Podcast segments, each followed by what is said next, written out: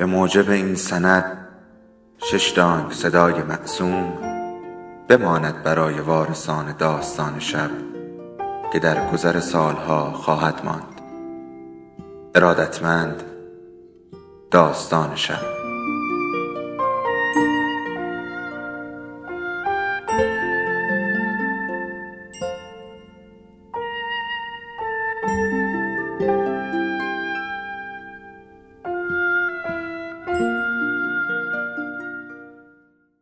یکی بود یکی نبود. یک روز صبح زود. سر گذر زیر بازارچه چند قدم جلوتر از سقاخانه حجره داشت. مال خودش نبود مال باباش بود. بابا عمرش رو داده به شما. همین چند وقت پیش بود. یه روز صبح زود از رخت خوابش بلند نشد. داخل حیات نرفت. دست و صورتشو توی آب یخ زده حوز نشست. بهش گفتم بابا آب حوز یخ زده سرده.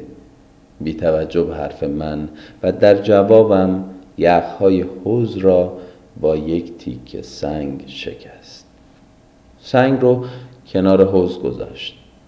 آستینای پیرهن چارخونش رو بالا زد و بدون اینکه سرما رو احساس کنه دستاشو تا آرنج زیر آب برد. چند باری این کار رو تکرار کرد و بعد صورتش رو شست. من من نمی‌تونستم اون کارها رو انجام بدم. آخه نوک انگشتام سر می‌شد. تمام تنم از سرما مورمور می‌شد. انگاری یه عالم مورچه دارن روی تنم راه میرن. بابام با لبخند خاصی که روی لبش بود با همون دستای خیس و سردش صورتم رو میشست و بعد هم می‌گفت تندی برو توی اتاق سرما می‌خوری. مواظب یخهای کف حیاتم باش. سر نخوری بابا. اما قبل از تموم شدن جملهش روی یخها سر خوردم. بابام مثل قرقی دوید سمت من. منو از روی زمین بلند کرد و گفت بابا چیزیت که نشد. منم با شیطنت گفتم نه بابا من دیگه بزرگ شدم چیزیم نمیشه که. ولی این حرفم دروغ بود. زانوهام بد جوری درد گرفته بود.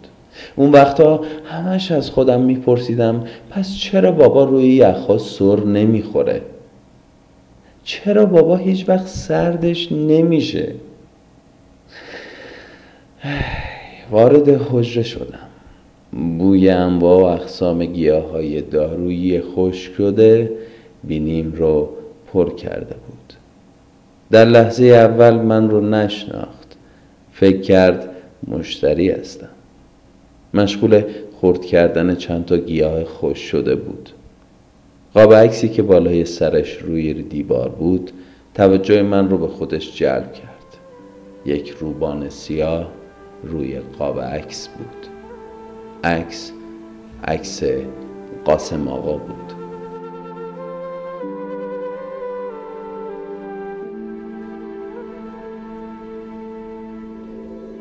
داستان شب بهانه است. برای با هم بودن دور هم نشستن شنیده شدن.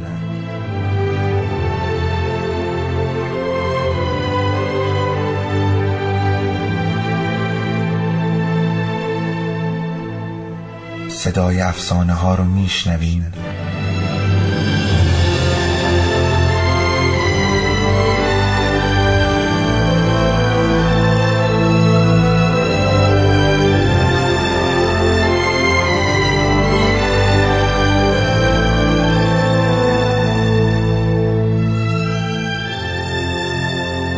شبتون بخیر.